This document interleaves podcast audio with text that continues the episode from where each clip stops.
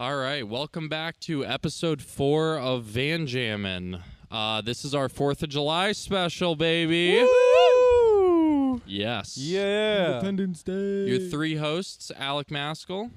Braden Sunshine. And David Kuhn.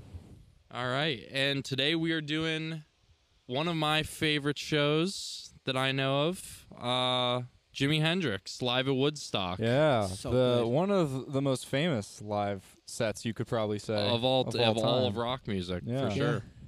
Although let me let me bring something up mildly disappointing right from the start. I feel kind of uh, uh, less versed than I wanted to be coming into this show. Not coming into this podcast because I listened to the show, but when you brought it up, I'm like, yeah, live at Woodstock, I know about it. I know of it. But and I've seen like documentaries on the shows and, and the festivals and stuff like that, but I've never sat down and listen to Live at Woodstock by Jimi Hendrix.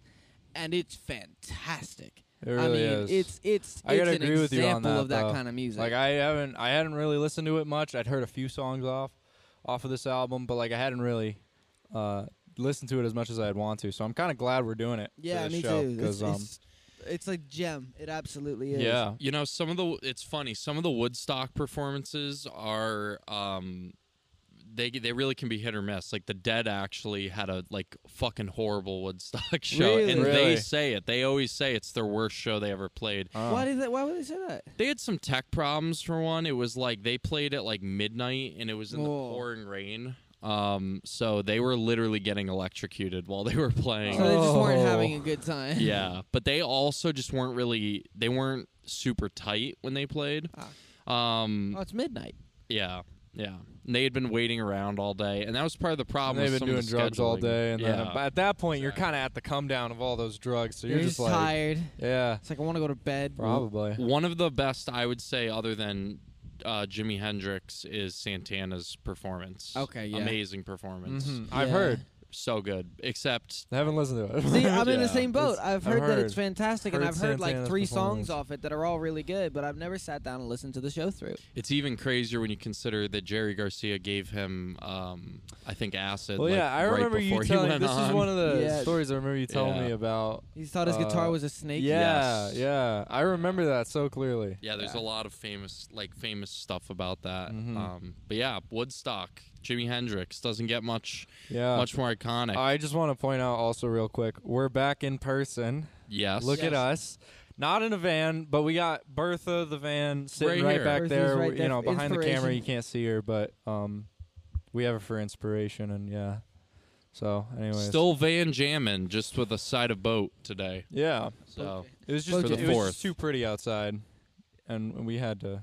That's the Fourth of July. You gotta you gotta celebrate with America. Exactly. we really we should have had like a grill set up and like some Oh, I burgers know, or like a- like a flag. some ribs yeah. going. right yeah. Let's, let's do all the. Somebody put like a toy Mustang on a table. You're fine. Oh yeah. Apple pie, and then then we got all of the Americana crap. Just supersized burgers. And yes. Get an extra large McDonald's like hot number three. dogs. As much dog, Coca Cola. Yeah. and Bud Coke. Light as possible. Just a, a five See, gallon I can think- of gas. I think uh, I was I, well, I was watching fireworks the other day, and uh, Bon Jovi uh, Yes. came on the his like music, and I realized uh, Bon Jovi is the most like American songwriter that like isn't specifically like American Mm. or like really. or like you know. Like he doesn't have any songs about America, but I just think his sound. that his sound and Is his the song most okay? That is makes the sense. most American thing. 'Cause I was gonna he say, even like- American? Is he British? Or I is don't he know. American? Oh, I don't know. I have no idea. Bon Jovi. Because that would be funny if he's British and I Yeah. He's got to be American. he's he sounds American. Yeah, well, I thought I thought you're like the most American. I was like, well, maybe Lynyrd Skynyrd. Yeah, Well, I, I would no. even. I'd even argue like like Dylan or Springsteen. Oh, No, if you're going man. way, okay. For, See, like, you Or think not Bruce- no, no, for, like, Springsteen, America. Well, no, you meant, think. Bruce I'm sorry, Springsteen because he has the uh he has that song. Um, was that Born in the USA? Was Born him? in the USA, but that's a Yeah. critique Yeah. of the USA. yeah, of course, but no, he. but still, it's still an American. but he's like song. Dylan, Or where like most of his No, discography I'm telling is you, it's about. Bon Jovi because Bon Jovi captures the essence I of totally American, disagree. of a being American. Bruce Springsteen, and the, they're like, you know, they're more. I don't folk, know. Uh, Bruce but- Springsteen, I I believe holds that place as well, just because of his. know. All right, well, to We're going reel it, to completely reel off it, the disagree rails. on to reel it agree to back in disagree. here, to reel it back in, Jimi Uh, Hendrix. Jimi Hendrix live at Woodstock. Uh, Maybe maybe next time we do Jon Bon Jovi. Jon Bon Jovi. Um, I don't like him either. Yeah, no. I, I'm gonna. Yeah, Not a I hate chance. Bon Jovi. Yeah. I just wanted Okay. to. I, I just thought of that. don't let mom Glad- hear you say that. Mom's glad we I throw don't you in the like lake. Bon Jovi. glad we All right. discussed that. Sorry, Mama Yeah, Sunshine. our equal distaste for Bon Jovi. Yeah. All right, so uh, to get into the show here, um, some quick notes about the the history of this famous show before we before we hop in. Um, Woodstock, baby. Yeah. Uh, so basically, uh, Jimi Hendrix, um, you know, he died. He was part of the 27 Club. Um, so he died pretty young. During his life, he made three official releases, and I, guess you could say four because the Band of Gypsys album really is his fourth. Um, and then, uh, you know, a boatload of other stuff that didn't um, get released while he was still alive. So for the majority of his career, he was with the Jimi Hendrix Experience. Uh, they recorded three albums together, and they disbanded in June of '69. Um, Woodstock was in August of '69, I believe, or it, it might have been in July, actually, late July. So like I'm not- right after the experience. yeah, like literally up. right after. So Jimi was actually living in Woodstock um, during this time in the town because Wow. they were trying to get him yeah, I didn't know that interested to go and kind of like record new music to give him some inspiration. Um, Hmm. so Jimi was one of the main headliners of the show. He was actually the last performer at the festival. A lot of people always think that he played in front of, you know, the masses when he played there, but he Yeah. actually played in front of about 200,000 people as opposed to the 500,000 that were there originally. Yeah. And some say that by the end of his performance, those numbers were even lower. Some people stayed to like hear him start, and then they just kind of I mean, two hundred thousand is still. That's still that's Still still, a a lot. sea of So people, but many it's not people, it's not like the No. half a million Yeah. people in No. one place Yeah. That Yeah. blows the minds of anybody who sees a picture. I mean that that Yeah. is an inconceivable number of people. So he he started uh, at 9 a.m. on Monday morning. He played with a band that uh, only played about five times together. They used to even say that they they actually weren't that good. Funny enough, the other performances they had before this performance um, were all kind of lackluster, but they pulled through for Woodstock. Uh, the band it was officially called Gypsy Sun and Rainbows, but as you hear him say on the album, he refers to them as the Band of Gypsys. Um, just kind of funny because the next band he would make would be the real Band of Gypsys. The lineup for Gypsy Sun and Rainbows: uh, Mitch Mitchell from The Experience on drums, Billy Cox, who would go on to be in the Band of Gypsys on bass, Larry Lee on rhythm guitar, the only time Hendrix ever had a backup guitarist. Two conga percussion players, Juma Sultan and Jerry Velez, and of course Jimi Hendrix on lead guitar. Yeah. So he he had a a, a rhythm player for this. This was Yes. like, uh, well, because like the experience was a three piece. Yeah. And this Yeah. is like a full. and so was Band of band. Gypsies. Yeah, Band so of this but- is Gypsies just a also- weird Well, didn't interim. Band didn't full Band of thing. Gypsies still have the rhythm guitars, or no? No. It was just for this. This was the only time that he ever had a rhythm Oh, guitarist. Okay. Which is Band of- interesting. I've never See, heard no, that. but I Yeah. read something that said Band of Gypsys still had the percussion player and the and the rhythm guitarist. So Had one of the percussion players. I mean, I, I maybe for a couple of select performances, but Okay. the overall like Band of Gypsys, especially on like the album, Yeah. is uh, Jimi with Billy Cox, who is the same bassist. Yeah. and they had a drummer, and I'm gonna forget his name. It's like Buddy something.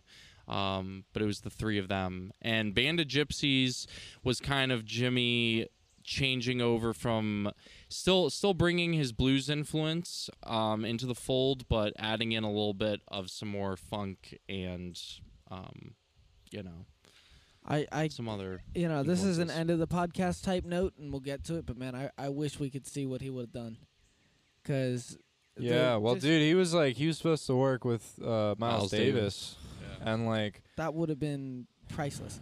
that would have been incredible. Yeah. Yeah, But yeah. Moving forward, um, I, I just want to go back to this this edition of a rhythm guitar player because I, I found that significant. There were times when I was listening to this show, and you know I've listened to other Jimi Hendrix stuff where it is just a three piece, um, and there are points where where he's kind of playing like a solo line or singular notes or something, and the sound kind of thins out for a moment and and focuses really in on him, and that can add a little bit of dynamics, but sometimes it really will stop the flow of something. Because you got that whole like freight train coming down the line, and then all of a sudden he thins it out to a single solo line, and that whole massive soundscape that was built, that was running down a track, kind of fades away because he stopped playing that that lower frequency rhythm stuff. Having that rhythm player in there kind of chugs that It whole show along it. really really effectively. Yeah. I mean, I will say this album, it's like, it is a, um, it is just like a wall of sound. I Yeah. guess So to use good. that Yeah. terminology, but it is it is just loud and like nonstop um noise, pretty much. Yeah. But I feel like there's a difference between nonstop noise and uh, yes, g- granted, what they did is a lot of nonstop noise, but like the the artistry within the nuance in that noise. Oh the way yeah, that no, they I, made it is was not. cool. It's not bad noise. No, it's good. I it's mean, a good it's noise. good. It's a great album and it's good noise. But um, I just was saying it is like full on from Yeah. start to finish. wall of sound. I was Yeah. talking to a, a friend of mine while listening to it, and there's this part I forget what song it is. I think it's Spanish, Spanish Castle Magic or Black Castle Magic. You know, um, and Jimi's sitting on stage being all polite. It's like, oh yeah, no, we got some technical difficulties, Yeah. and we'll be right with you. And he, like the most polite dude in the world, and then just comes out fucking screaming Yeah. with this uh with this guitar solo and, and it, it's insane the change between the way he speaks man. the change I between the way he speaks and the way he says plays that. When he says, what, what was it? What did he say? You know, when they call the girls groupies and the women, Yeah. uh, and then they call them this and that and ba ba woof woof. It's because they fucking not in love, man. I Yeah. love it And I love when he's just talking to the crowd in this show. I, Just it was- bantering. it's like makes me want to wish I was there. Yeah, there he- he's friends with the crowd and the crowds are friends with him yeah, he They're seems just so all nice. playing in yeah, he's just friendly with everyone. The uh, I mean that was that's you know you bring up a good point too. Um, I know like Paul McCartney had a famous thing where he was talking about it was like three days after Sergeant Pepper was released, the original, and uh, he the Beatles were at a show of his in London and he fucking went and played Sergeant Pepper's Lonely Hearts Club Band right in front of them like 3 days after the album just came out and they were like how did he? But um like same thing. Like they were commenting about how crazy his style is because like you know he's doing dive bombs and using the whammy bar and he's doing all the crazy shit he's doing. And paul mccartney's like yeah like it's so different from how we play because we're in tune and very just kind of you know going through. And he's like and during his playing like i could hear him going out of tune and like like playing around it.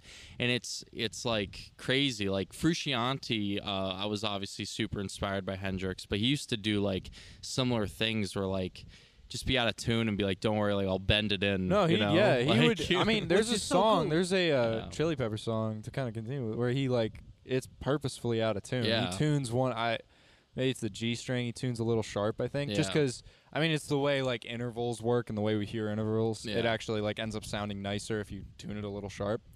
Um, but but yeah, no, they he does that a lot as well. yeah It's The- the G or B string I think it was uh, the G string that he tunes. It was just like it was. Uh, I watched a video on it. I don't remember the actual interval, Mm. um, but or know the what you're talking song, about, but I. but I know that he did. He did it for one one of their famous songs. Uh, might be Scar Tissue. Mm. little fun fact about scar tissue Yeah. yeah Um. Anyways. Well, speaking, uh, perfect segue into that. Um, Jimi's iconic guitar setup for the show. yeah So for pedals, he had a Vox Wah pedal, a Fuzz Face pedal, which is like the landmine type, and then a Univox Univibe, which um, is basically like a chorus and chorus and vibrato pedal. Yeah. From what I saw, it looked like it was a chorus and tremolo effect combined. yeah. that it just kind of like naturally combines them. And Also- he, the big song that he used that on, um, that that isn't on this album, but that he does tease during um, "Hear My Train a Comin'," is um, "Machine Gun." That's the big song where he Yeah. uses the Univox. Yeah, I mean it's it's kind of like so a chorus is like a uh, a chorus is essentially a very short delay that makes it sound like two people or multiple people are playing. Sometimes you can have them stacked on top of each other, so it sounds like a chorus, hence the name. Um, and then a tremolo was basically like an alternating pitch where it just kind of is is sort of making it a little sharp, a little flat, and it's just going back and forth between that. So having that combined, it gives it. I thought it was a flanger at first, like, and you said phaser. Um, so it gives it that kind well, of on effect of like a online it wow, wow, said wow, wow. phaser. It says that it's it's like kind of like a phaser pedal, but um, I saw more of like the chorus and vibrato, like you had said. Um, What I think is cool is that he Just achieves ma- such uh, a bring the mic a little closer when Sorry. you're talking. No, it's okay. What I think is cool is that he achieves such a depth of tone and and such expression with a relatively simplistic setup. I mean, you think Yeah. about all the kids who walk into these bargain basement guitar center, you know, scratch and dent sections and pick up 30 pedals yeah, uh, and start, you know, stringing them together. Yeah, you'll find something, but this this kind of embodies, at least to me, the concept of you really don't need that much to get exactly what you are looking for. Mm-hmm. Well, I if you th- can tune it just the way you need to, Oh yeah, and and God, the the the sound that comes out of that setup is fantastic. it is. It's awesome. and he definitely. I think he it's went. like crude oil and silk all mixed together. he cut down a little light, I think, for this show, obviously because it was Woodstock and the mass and the amount of people backstage, and he and he probably Yeah, used for- more for of what he had on setup. hand. Yeah, I just wanted to say, usually, ooh, little bug. Oh, Usually, yeah, a little um, dragonfly friend. usually, uh, Jimi, Jimi would sometimes do two wah pedals. He would have like a backup my God. that he would incorporate. well, because you said he used the Vox wah Mm. pedal, which And like he used to usually use the he Crybaby. usually uses the crybaby. yeah, Because like there's the whole crybaby signature, you know, Jimi Yeah. Hendrix wah. my guess Yeah. is he grabbed something that was around. Maybe you know. I Yeah, mean, what's there? it's hard to say. What's on hand? Yeah. I I know that um sometimes he would use two wahs, and I know sometimes he'd even have a backup fuzz as well.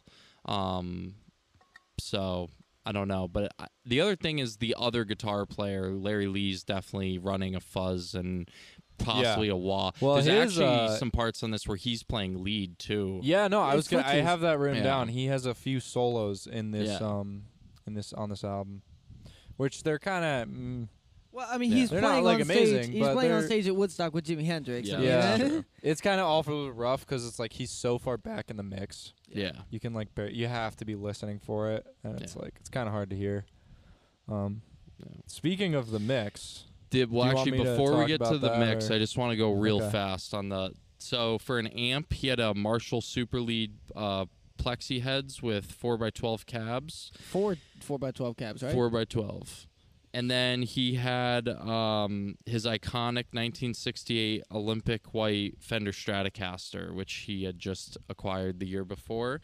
Um, the big thing with Jimi Hendrix, people people always have trouble trying to emulate his tone, and a big reason is because he was a left-handed guitar player at a time when there weren't really too many lefty guitars. So he used to always take his strats on any of his guitars and tune them backwards, upside down, uh, like tune righty guitars.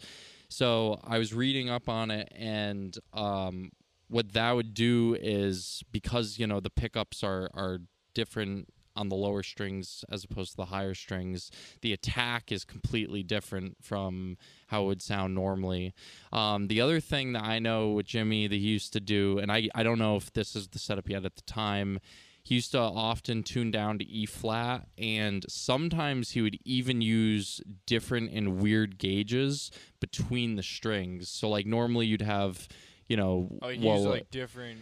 Like well, gauge normally it'd be like well, like ten through ten through fifty six, or On on this show, Yeah, I don't know Uh, exactly it it what said he had light gauges that went up to an eight on top. yeah. But sometimes though, what I mean is like uh, if he you would go use like so. So if you took like a string from one pack of like yes, eleven, exactly. and then took a string from like, Like a ten, like he might from gra- another he might grab something. like a G string from like a lighter pack and Yeah. then have the others be higher. He used to do weird stuff like that Do you all think the that's time. intentional? Like I just want to play with it, or is that just I popped a string because I'm playing?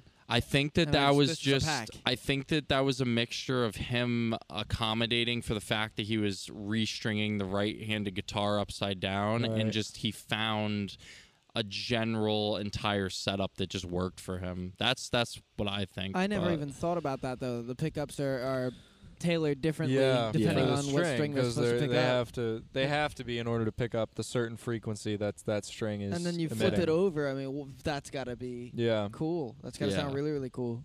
yeah. It's why I think I. It's why I think uh, when you listen to people who are even, you know, just trying to do a good Hendrix cover, it might sound right, like you know, time wise, or like yeah, like to even get an element of the sound effects down. But um, you'll never quite have all of it unless you do it exactly. unless like you do that. it exactly how he did it, Yeah, Also, which is can I- like hard because nobody learns guitar. Like almost, yeah. I haven't seen a single person who learns guitar like that. What's What's so interesting is that you know some of the old Hendrix documentaries and stuff that I I can pull out of my head because it's how my head works is weird. Um, he he was like a jazz player. He just kind of playing. Oh yeah, bands. he was in um. Well, he played in the military band. Yeah, exactly. He played He- guitar in the military. So that's a band. pretty yeah. regimented, straightforward way to learn guitar, and then the Yeah. rest. Uh, I was talking to Alec yesterday, and the way he sounds in this show is like music and energy. i- If you want to use a visual metaphor, is this rushing torrents of water. It's a river, and Jimi Hendrix is this unfiltered tap into that river of energy. yeah. There is no filter. Yeah. What comes out of him, he plays it before he thinks it We were discussing and it's just it's expression, Sorry. it's passion, it's emotion, it's it's it's music, it's energy, it's spirits.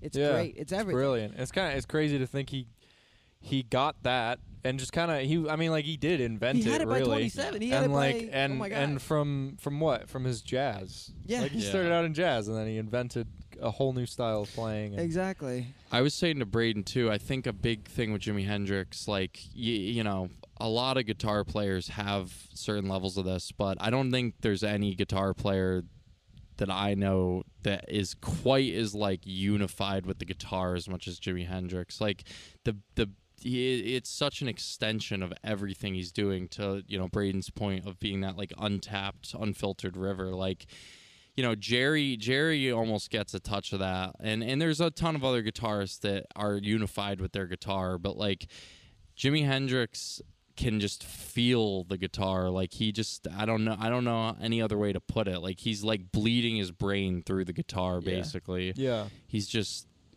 I don't know. There's it- it- some it- connection that he has that no one else has figured out I feel like. Mm-hmm. There's always a deep um an intimate connection between the guitarist, their instrument, and how they're playing it. You know, when you're uh, any uh, musician and their instrument it's, But yeah. but the difference between Hendrix and and other players is you know when when Jerry plays he can make it cry he can make it sing he can make it rain but you can tell that th- there's there's choices being made.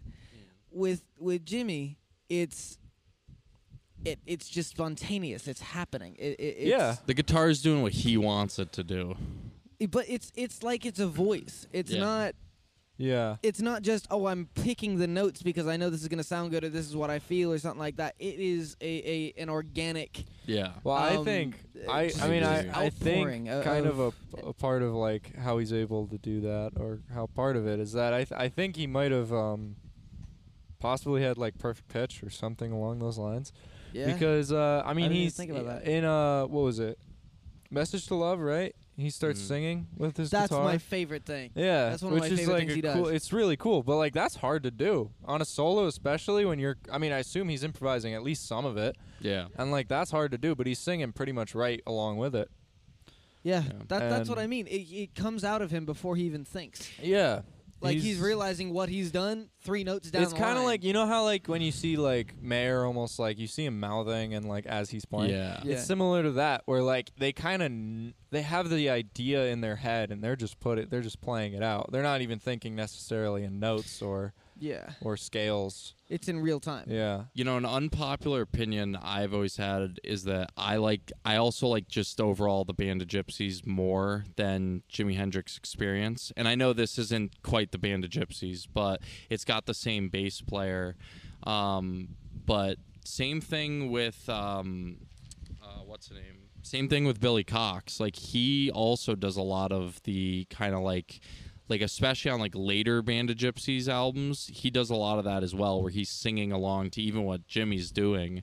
Um, so I, I just in general think that he was playing with better musicians when he got to the Band of Gypsys, or at least it just it more tailored the funk and blues kind of style he was trying to do. And I'm not, Mhm. I don't know. Billy Cox might have also had. I don't. I don't know if he had perfect pitch, but I just Yeah, know don't that know. he does a lot of that as well, and he Yeah. does that in this on.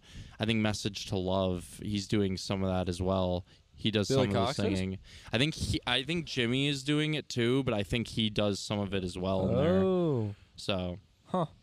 You you Yeah. mentioned he was playing with better musicians, and again, I, I just I wish uh, we had been able to see because Jimi Hendrix was was spearheading his part of this new musical movement. A lot of stuff Yeah. was coming out in the you know 60s, 70s that had never existed. You know, new technology, new musicians, all that. But as everybody else evolved, he was always ten steps ahead. yeah, that's true. Um, And so I'm wondering what would have happened when somebody caught up those 10 steps and he was still 10 steps ahead. What would have come out of that? Yeah. You know, I mean, it's, it's, just- it's kind of like, but we don't get Jimi Hendrix, but we got Prince. Like, he's releasing Yeah. stuff. He, not not him, but like they're releasing albums that, that were recorded decades ago.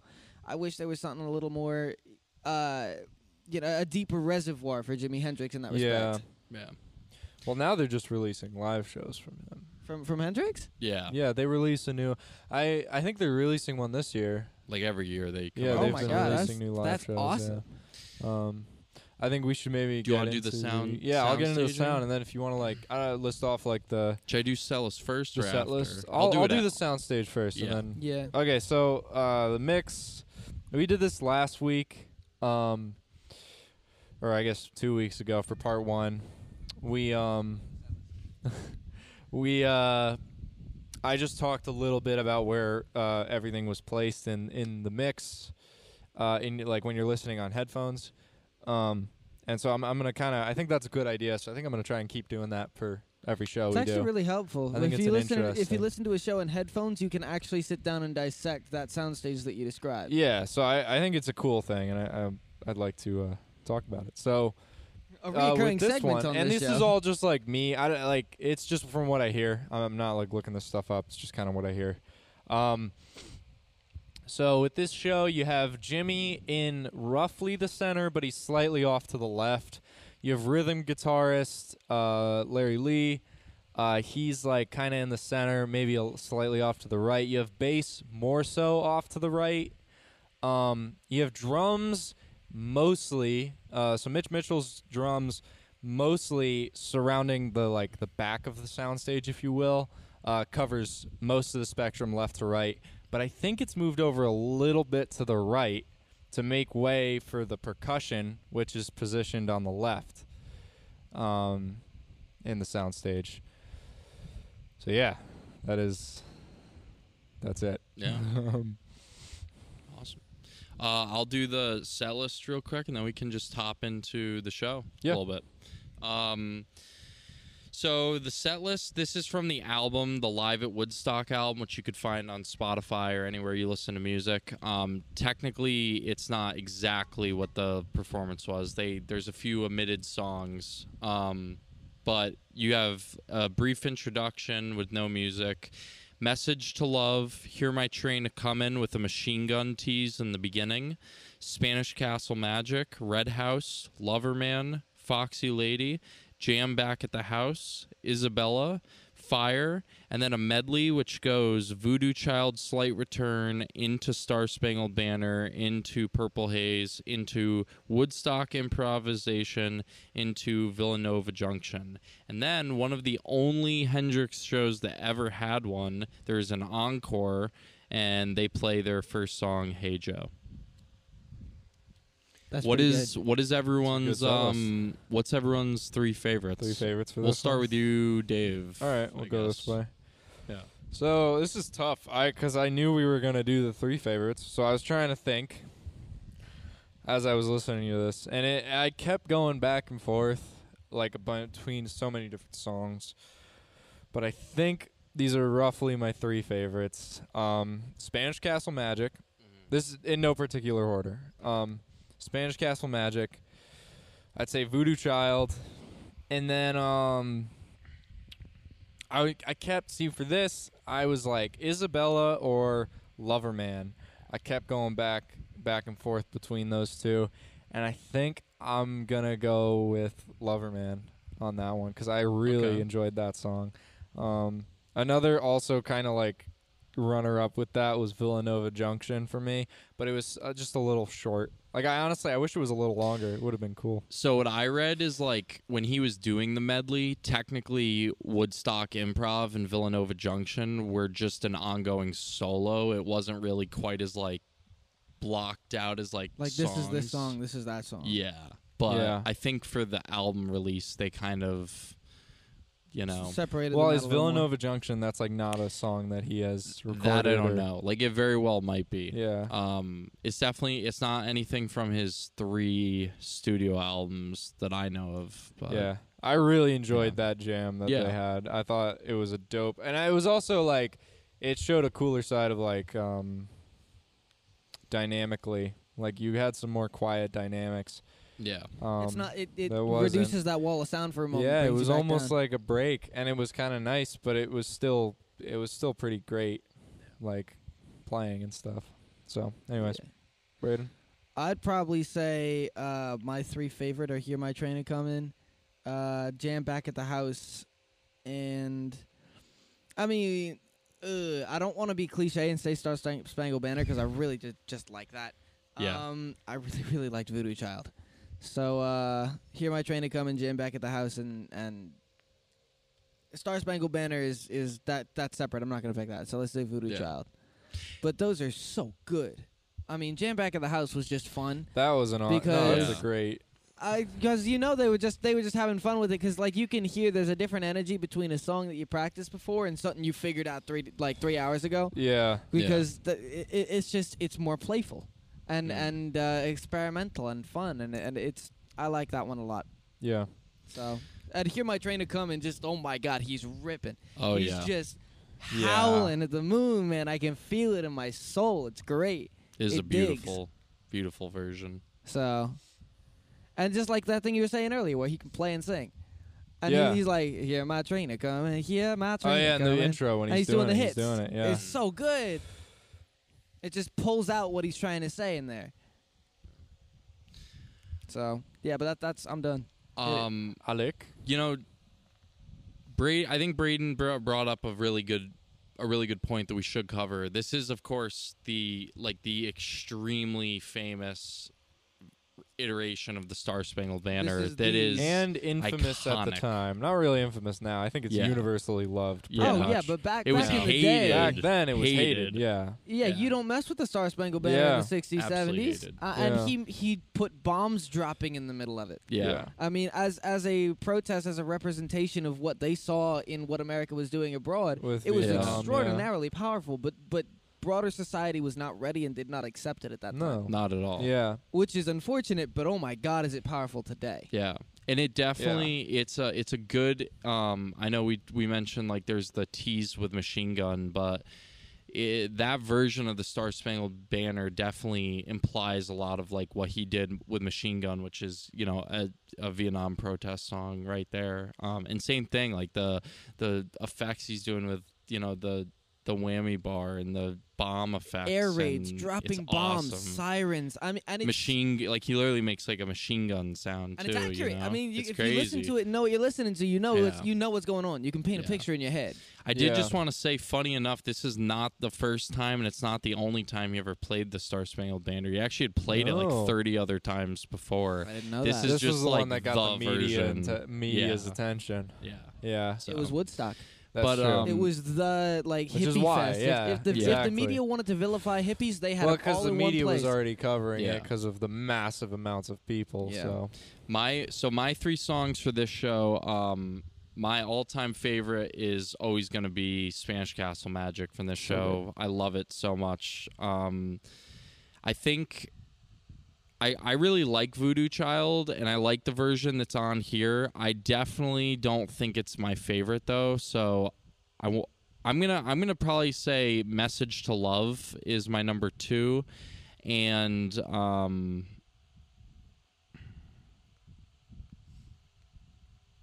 Trying to think of my third. Come on, It's tough. They're all good. Honestly, uh, it's not the best solos. Ah, nah, not Purple Haze. I do like the version of Purple Haze on this, but it's not. I like not the Purple best. Haze on this because of the broader soundscape. I don't like his solo as much. I guess honestly, yeah, I wasn't a huge fan. I was gotta agree with you. I wasn't a huge fan Yeah. of his solo on Purple Haze. It also just Purple Haze sounded a little more. it's kind of a uh, run through version. Yeah, and it also just sounded a little like they were like that was kind of the mess up song where they had a few mess ups and you could kind of hear them being like, uh, like trying to get it back.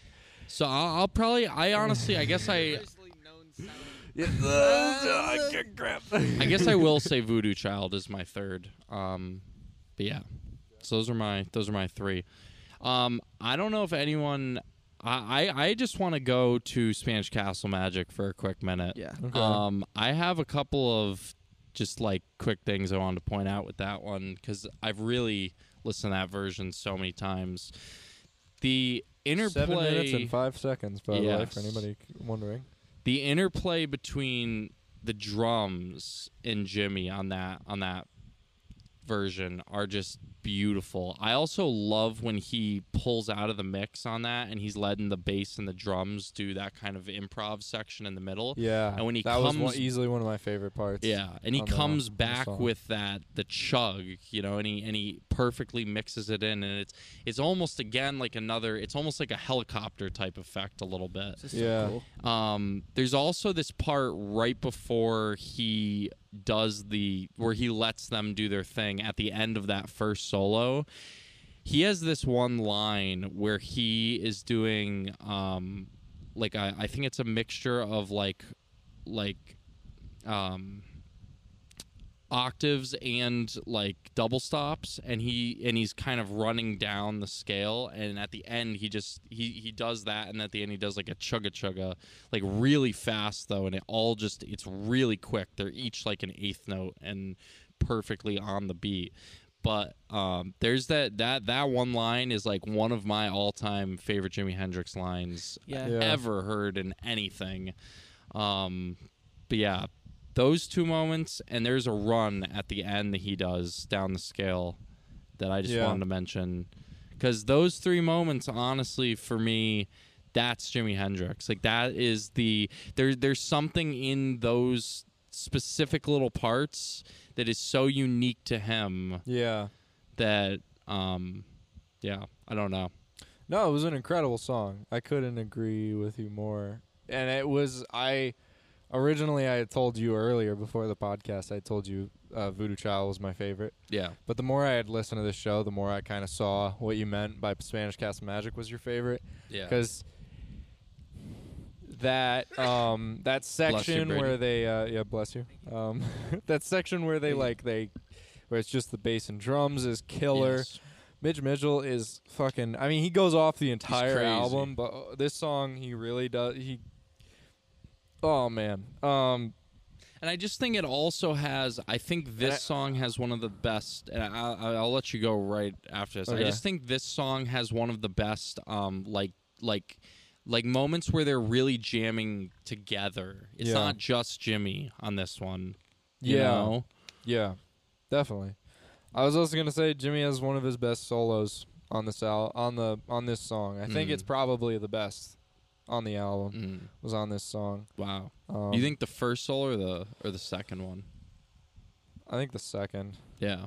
Probably. Those are some big words considering this is a very, very solo good heavy. Yeah. Yeah, yeah. No, I mean you I like.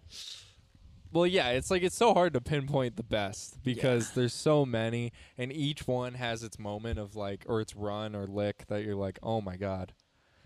I would just say this is probably the one that jumped out to me as I was listening through and taking my notes. This is the one I think that jumped out to me as the best one.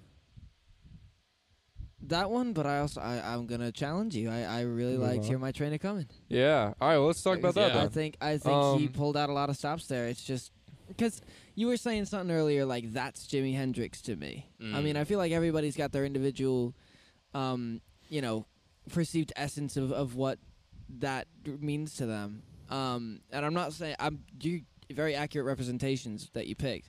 Um, from for my version though, uh, that is Jimi Hendrix to me is when he'll like do some crazy solo line into an effortless bend into an effortless set of like wall of sound style chords and then just right back pull it off yes. like Yeah. uh, because there is there is a a communication there of you know I, I, and I, I draw back to the only thing that I can understand because I'm a vocalist um it's not lyrics that he's playing he's not Mm. playing something for the story he's playing that that run that improvisation that that scream that that shout Mm. that cry that something that like literally pulls your heart out of your chest or or or just stops you dead in your tracks and you're Yeah. like oh my god i got chills yeah. Yeah. he can do that and he can do it every time i don't know how else to describe it but he has that connection to the music and the soul and the muse There's something with uh like you've talked a lot about how Jerry will kind of um or the dead will they'll they'll pull you in and then they let you go and they Yeah. kind of They play with they attention. guide you. it's like a tide With Jimi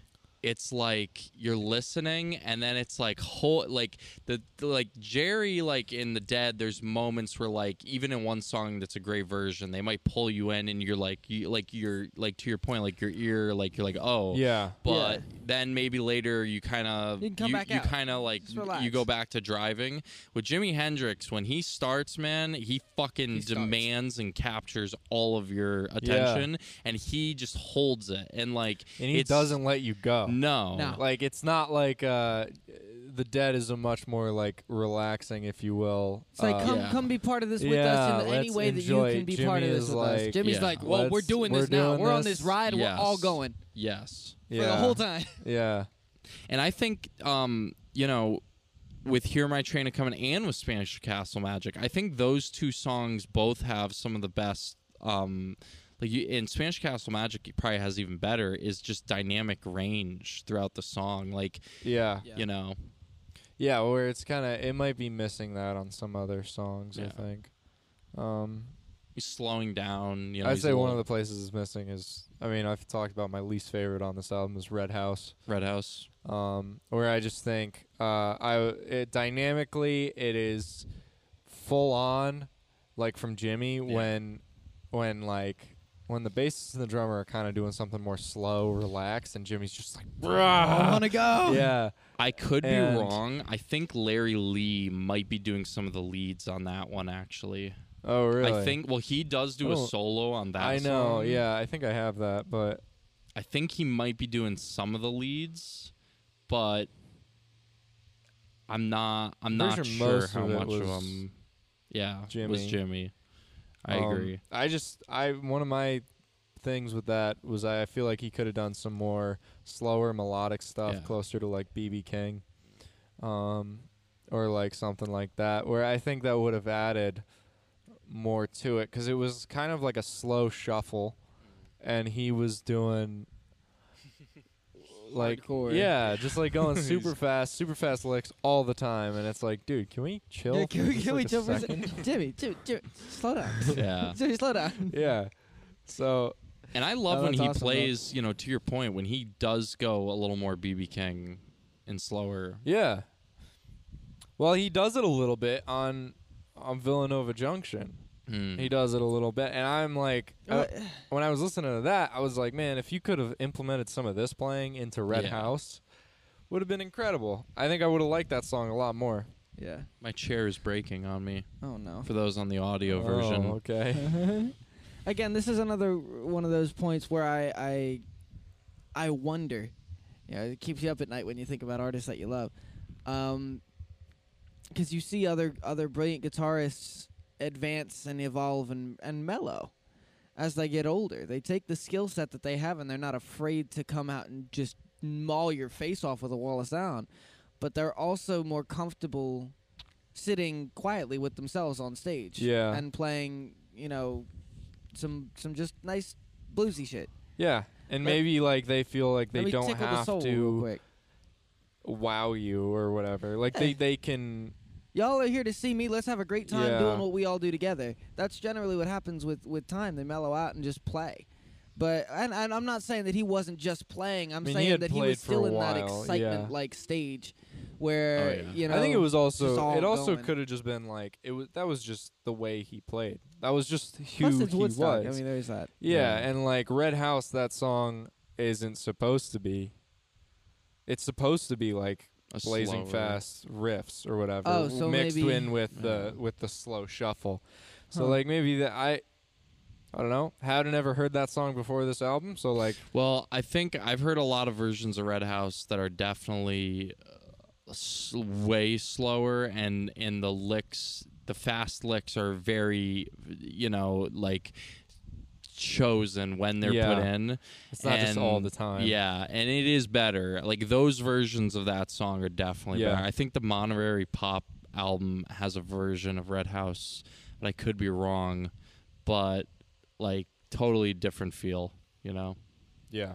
Yeah. What do you uh, you guys have mentioned a bunch about the wall of sound that he kind of creates. Um and I do agree with you. It it is it is a it's a soundscape that is just insane. Um but I'm what gonna do you try and find exactly what I'm what I think of when when you say wall of sound. Well, I Okay. think Well, what I'm- honestly, what I'm Voodoo curious to know was is- probably emphasized the best. Yeah. in Yeah, my Well, I'm curious to know though, do you think that his wall of sound comes from his use of like the effects that he's using Yeah. or do you think it's It's a mix it- of It's a or, mix. like of And his the- effects and playing. Is Yeah. That what, you're gonna, What yeah. I was gonna say is because I think that Jimi, you know, obviously like he used to use his thumb a lot. He's throwing in, he throws in notes that like the normal player out of ease would not. You just, you just, yeah. But they fill the space. well, Yeah. he such he rich uses he uses a lot of like open yes, yeah, open Yeah, strings. Like he doesn't always mute. He he will mute strings. But, Like he doesn't always. A lot of times he'll like, like let that stuff ring, yeah. which contributes to it definitely. Yeah. It's a mix. I think it's a mix of its that and effects. his effects. Also, I just I gotta I gotta uh, mention yeah. like I'm looking at this cover, and you know a lot of guitarists they got the guitar faces and something, but you can always tell there's a little bit of I don't know tension. I mean, it, it's a, it's an act Yeah. in which your body you have to tense your muscles. This is the most relaxed picture of somebody shredding guitar I've ever seen. His body looks Yeah. entirely naturally positioned, like he's not trying. He's just existing where he needs to. I mean, I can't Yeah, It's a great just picture. Look, look at it. His Yeah. limbs are not tense. His face is not concerned. He is existing in the moment that is perfect. yeah. This is an effort. This is this is euphoria. Um, and also just that. Do you want to? Do I found the section for that wall of sound. You want to hear it? uh, we'll we'll put it in later. All right, bet. Yeah. it's at the That end of "Hear My Train to Come" in the beginning of um, Spanish Castle Magic. Uh, again, where he's just kind of sitting there chilling, talking, and then all of a sudden he's like, "All right, we're gonna go into this song." It's like Yeah. straight. Yeah. Um, and then from right there, he's just got you. He hel- Yeah. holds you the whole song the whole time. Um, partially because of the effects, and partially because of how I he think it's plays. just his playing, Yeah. yeah. and uh, Um, well, yeah, mix of effects. And I but that think- second guitarist really, really fills out this particular Yeah. show. That's Yeah. true. I also think though it, what's really cool later um there's a there's an album called Songs Songs for Groovy Children. It was like That's a so cool. a newer release. Oh, we got action. yeah, we got a we got a jet ski show. Yeah, they're, they're doing donuts behind us. Um, there's this, new, yeah, but "Songs for Groovy Children" was recorded the New Year's Eve after this in '70, uh, which would have been just a few months before he passed away. And that album has just some insane live stuff on it, but the the wall of sound i mean that's a more contained environment. You know he's playing in new york city on new year's eve. It's cold so they're inside. Like it's it's much more contained than woodstock and he probably had different pedals with him and a, and a little bit more options. Yeah. but um the wall of sound that he creates on that album on certain songs is amazing but what billy cox is adding in also with the bass for creating just a bigger feel and it it like i would really say billy cox is playing on that album's even better. Like it, it really lends itself more to to filling the space kind of in the way that the rhythm Yeah. guitar does on this one Yeah. That's that's pretty impressive. Well, I mean, though. he was he. I mean, they had only played a few times, so like this was still they're still Just the very beginning. and that's very that's new also cool. I mean, playing I, I've together. y- you know you jam with people, you jam with bands, and there's definitely a a playful. All right, let's see where this goes kind of vibe that goes around the room when you do that, and you can kind of feel that in certain songs. That's one of the reasons why Jam Back at the House Yeah. is one of my favorite songs. It just feels like they're jamming back It at is. the house. Well, it is just a jam. It- it's so cool, I, and they're doing it at Woodstock in front of 200,000 Yeah. people. I mean, that's That's that awesome. also kind of just embodies the vibe of the festival. Yo, we're just gonna have fun and indulge in music together. Yeah. So yeah, I really like that. I lot. love when he says we only tried this. You know, we've only done this. We've only played one or two times. We're still pulling it together. Yeah. Yep. It's like, and then just go into some fantastic Yeah. song. and then here's something we just did. They absolutely So. destroy. Yeah. Yeah. Do you have any other? Did anyone have any other songs they wanted to specifically cover? Um, you know. Uh, yeah, I got. I think I had one. Um, I'll maybe it was the improvisation or the. I'll say quick on Voodoo Child. Um, I really do like the version on here. His intro, like the the playing during the his like you know the typical intro of the songs, really cool on this one. Yeah. Um, my only thing with Voodoo Child, why I do really like it, but I still think that there are v- better versions.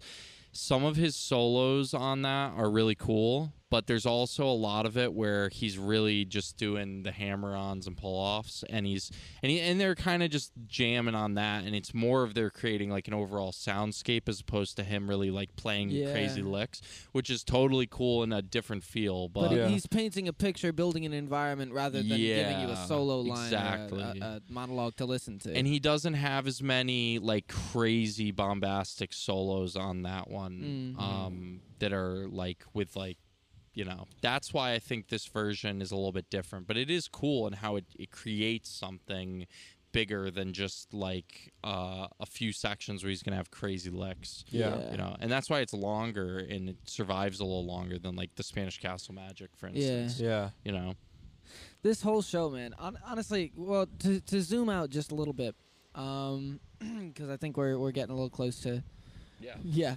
Yeah. Um, to zoom out just a little bit, this show is is iconic throughout you know musical circles throughout history for for several different reasons. But again, you know, I love Jimi Hendrix. I've listened to him a bunch, but I've never listened to this show straight through. yeah, I've Yeah. heard the Star Spangled Banner a thousand times in a thousand different documentaries about a thousand different reasons why it's significant. Mm. Um, but I've never heard it on the album. I've never heard it Yeah. sandwiched in between the songs. It's sandwiched in between, and I've never That- heard this whole That's run true. I- i- in such a way. I, I- I mean, it, it's like a rebirth of my appreciation for Jimi Hendrix Mm. because of the way that he can he can play with with that energy Yeah. and that spirit that is music. Um, I, n- I never even realized that the song was even sandwiched in a neither medley. did I. I Yeah, thought I I, thought it didn't was the last song. I thought it was the end. I th- same. I thought it was, yeah, just like on its own, and then maybe they go into a song right after it. But yeah, But I had no idea, and I I, think know this was show was uh, not only it a sounds almost like he was he planning on doing that. Like it sounds almost banner? like it was just kind of. He just kind of was like, "Oh yeah, let's do this now. We're gonna we're gonna do a I, don't I mean. I don't know what he's doing for the last two. He's in E for those first, or E minor, I guess, Yeah. for those first three. So I, he probably, because it probably he just figured it's like the best segue between Voodoo and and uh and Purple Yeah. Haze. I mean it. Yeah. I don't know. It's But phenomenal. I'm happy we listened to this show, though. I think it's really good, and I think it also um, it it, it is. Yeah, a it gets good the Van example- Jammin stamp of approval. The yeah, Van maybe. Jammin it gets, stamp of it- it's a good approval. exemplification of not only the, what the essence of Woodstock was, but in a lot of ways, this show is a distillation of, of certain aspects of Jimi Hendrix. Well, I think another, I think another just interesting thing too. Um, it's very timely now. It's still relevant, especially Oh the God. version of the Star Yeah. Spangled Banner. I mean, you know, here we are on the Fourth of July. We're 50 years later. You know, a lot of the problems that Jimi Hendrix was Protesting. grappling with and protesting against and channeling through that version. You know, the civil rights movement. You had Vietnam at the time. Wars you had the. LGBT movement was just starting. You had, you know, all these so so or socio political problems that he was, you know, part of the movement in, and he's The tip of the channeling spear, them. if you will, is what he was. Yeah, and you look today, like Yeah. we're still grappling with a lot of these same issues. Black Lives Matter. You know, right out of the pandemic, we had we've had other problems with you know Stop Asian Hate, and uh, yeah, Yeah. you know we're in we're at the end of Pride Month right now, and you know like there's there's a lot of these things that are still relevant. The U.S. You know, we might not be involved in as big scale of a war as Vietnam, but But we've got the Or Forever still- we Wars. We've got yeah. just- You know? we've got Israel things going on Yeah. now. and a Jimi Hendrix kind of in a very different way uh, channeled that through you know his playing and through his sound and Yeah. Yeah. listening to you know the other night we were playing the Star Spangled Banner and we saw some uh, I wanted to- fireworks going off That I and wanted to bring. I wanted to tell that Go ahead, story yeah. if you want to. Yeah, I mean, yeah, we just were we were on the boat because we were like, let's just chill, talk, you know, plan out the podcast a bit a few days ago, um, and uh, we just saw like a bunch of boats just chilling in this cove, and we were like, what is going on here? And then we just saw some fireworks start getting lit off, and we are playing the album. We're playing the live Woodstock album. Yeah, so it starts. And- it- you? Yeah, I was just gonna, and then we were just like put on the Star Spangled Banner, and then we played it towards the end, and it was it was so America, and it it's just so, like I don't know, there's something about it, like when you play it, play the Star Spangled Banner when fireworks are going off, yeah you get this feeling, yeah Yeah, no, and it's seriously. such an American like stupid pride, but like it's so- Yeah. it's good. I don't know, it's a good Yeah. feeling. It, It- it- for cool. some reason, it feels like a guilty pleasure because America, but like at the same time, America, like yeah, it's like oh yeah. So yeah, it's great. It's one of those things where you can like you can look at a flag on the Fourth of July and feel the guilty pleasure of pride. Like I'm not gonna get upset. Well, with yeah, you, for you still feel that Even- like even pride for all your the sins of the country, country. and just like where we've, it's where we've grown up, and Yeah. like even though like yeah, we have a bad history, but every country has a shitty well, I think I think part of what he's channeling there too, though, is the you know through, through he's he's playing the distortion of the times Yeah. literally through what he's doing, and and you know funny point too is like when we were on the way out there, I actually just had New York Times article pop up like right before, and it was talking about uh, how we were we had just bombed. You know some bombings over the weekend in Iraq Yeah. um, against Iran, and you know it just it, and then we heard it and to that point like it was it was just interesting to me I- Yeah. um I I- mean, it like yeah, that that pride doesn't mean that it's like you are an you're like for you ex- you accept all yeah. of this. I, I it's think not. this- It's that you believe in in bettering this country and like hopefully. yeah this banner is Yeah. in my mind an embodiment of a sentiment that is shared by a lot of people and you know even nowadays you're right it does it does ride with the times very well nowadays Yeah. and that is i i love you i care for you i'm i'm proud to be a part of you but you do not represent what i stand for No, and I like don't we got stand some for work this, to do. and we gotta That- work that on like is- we this. got some work to do. yeah Like but that I doesn't love mean this i'm not country, part of you but I, this is goddamn, my we home have this some is work my to do, my you know? Yeah. Yeah. my love my life my heart but but you gotta we gotta change some stuff And I around think here that 'cause this that's- doesn't represent what i represent i think Yeah. that's jimi hendrix's biggest message with this star spangled banner is just like we're not perfect like No. I, he loves this country too why else yeah, would he play he the was star very, he was very banner patriotic. He he was, was, a, he was a veteran yeah. you know It's probably one of the more patriotic, uh, and this is a you know up for debate, but I'd say it's not really. It's one of the more patriotic renditions because in the actual rendition of the national anthem, it is one of the truest and and controversial expressions of free speech. yes Like Yeah, he's saying so much without saying a word, and it, it's it's intertwined with such a, a huge symbolic piece of our nation. Protest. It, it intertwines Yeah. the two most fundamental baseline things that we live by here. i think You it also freedoms and proud to, to have what we have, but also the the responsibility to continue to iterate and improve upon it. Yeah, So I thought it's a very very powerful thing. it was.